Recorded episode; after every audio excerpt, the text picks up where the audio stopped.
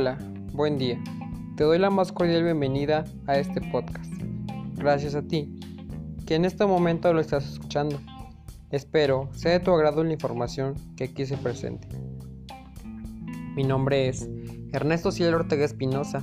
Tengo la edad de 18 años. Soy estudiante del primer cuatrimestre de la licenciatura en Educación en la Universidad Interamericana para el Desarrollo Campus San Luis Potosí. El tema de que te hablaré será la relación entre voluntad y libertad. Con ello, lograr su comprensión sobre el acto voluntario libre. Pero dime, ¿qué sabemos sobre voluntad y libertad? Te hago la invitación a reflexionarlo. Para ello, te daré sus definiciones. ¿Qué es libertad? Es la capacidad del ser humano de actuar según sus valores, criterios, razón y voluntad. De ahí Partimos a definir voluntad. Es la capacidad humana para decidir con libertad lo que se desea y lo que no. Nos damos cuenta que cada una de las definiciones son mencionadas voluntad y libertad. Pero en sí, ¿qué relación tienen? Bueno, te daré una breve introducción para así poder comprenderlo. El hombre es libre en el momento en que desea hacerlo. Voltaire. La voluntad ha derivado en diferentes campos. Los temas centrales de discusión han sido Dios y la razón. La voluntad es definida como la capacidad que tiene el ser humano para modificar su comportamiento. Un ejemplo de ello es cuando al levantarte tienes que cepillarte los dientes. En sí, pues sabes que tienes que hacerlo, esa fuerza que te impulsa a ir a hacer aquello que se menciona es la voluntad.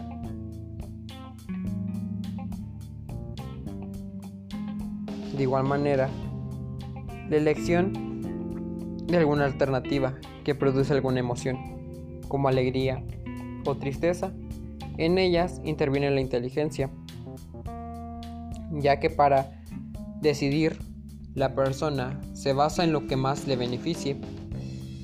Entonces, el ser humano se concibe como libre en tanto la voluntad del individuo no esté determinada en sus acciones, por causas o razones suficientes que lo obliguen o direccionen de alguna manera su querer. El hombre cree que es libre porque es él quien decide su propio querer y lo manifiesta en su hacer. Un acto libre es aquel que se lleva con conocimiento y voluntad. Podemos saber lo que hacemos y además que podemos decidir llevar a cabo una acción porque sabemos y queremos. No es otra cosa que decir que somos responsables de nuestros propios actos.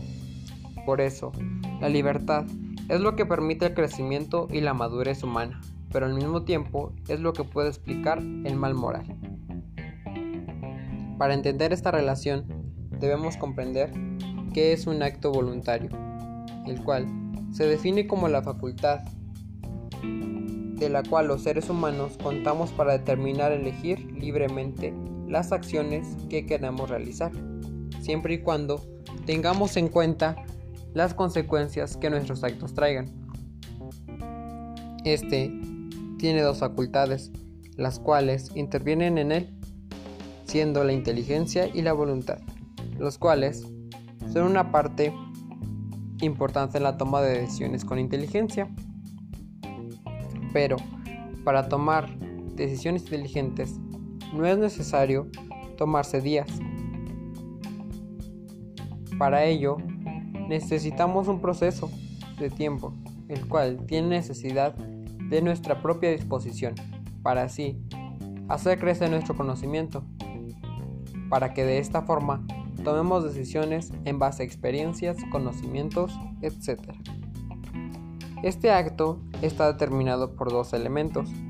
Uno es el pleno conocimiento o advertencia, el cual nos menciona que somos seres humanos que toman la reflexión y por ello somos seres racionales.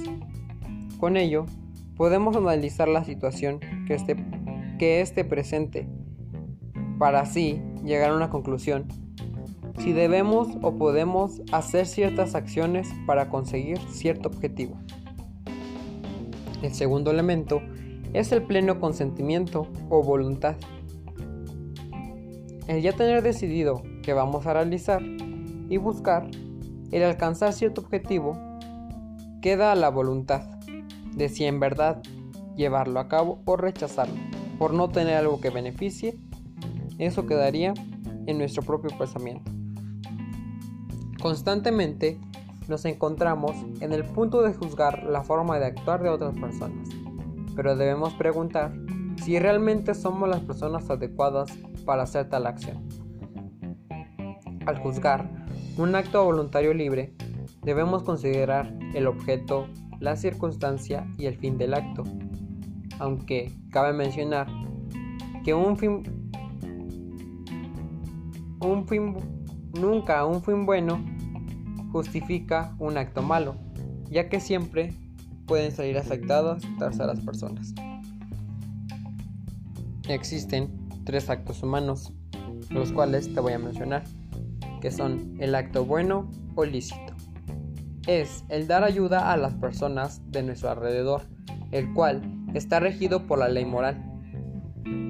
El acto malo o lícito, el cual es fácil de comprender, puesto que va en contra de la ley moral. Ejemplo de él es robar, mentir, etc. El acto indiferente, el cual no es bueno ni es malo, solo lo realizamos y no afecta a nadie. Ejemplo de ello puede ser el caminar, el comer, el hablar, el dormir, etc. Para concluir, un acto es considerado libre si hubo pleno conocimiento o alguna advertencia.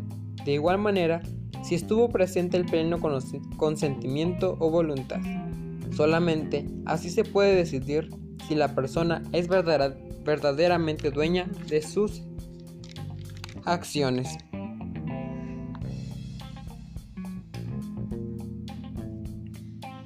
Te hago la invitación a reflexionar sobre si tú crees que eres una persona libre en tu toma de decisiones. Te agradezco el haberte quedado hasta el final en este podcast. Que la información brindada sirva de mucho apoyo en tus acciones y decisiones. Me despido, no sin antes desearte un excelente día. Muchas gracias.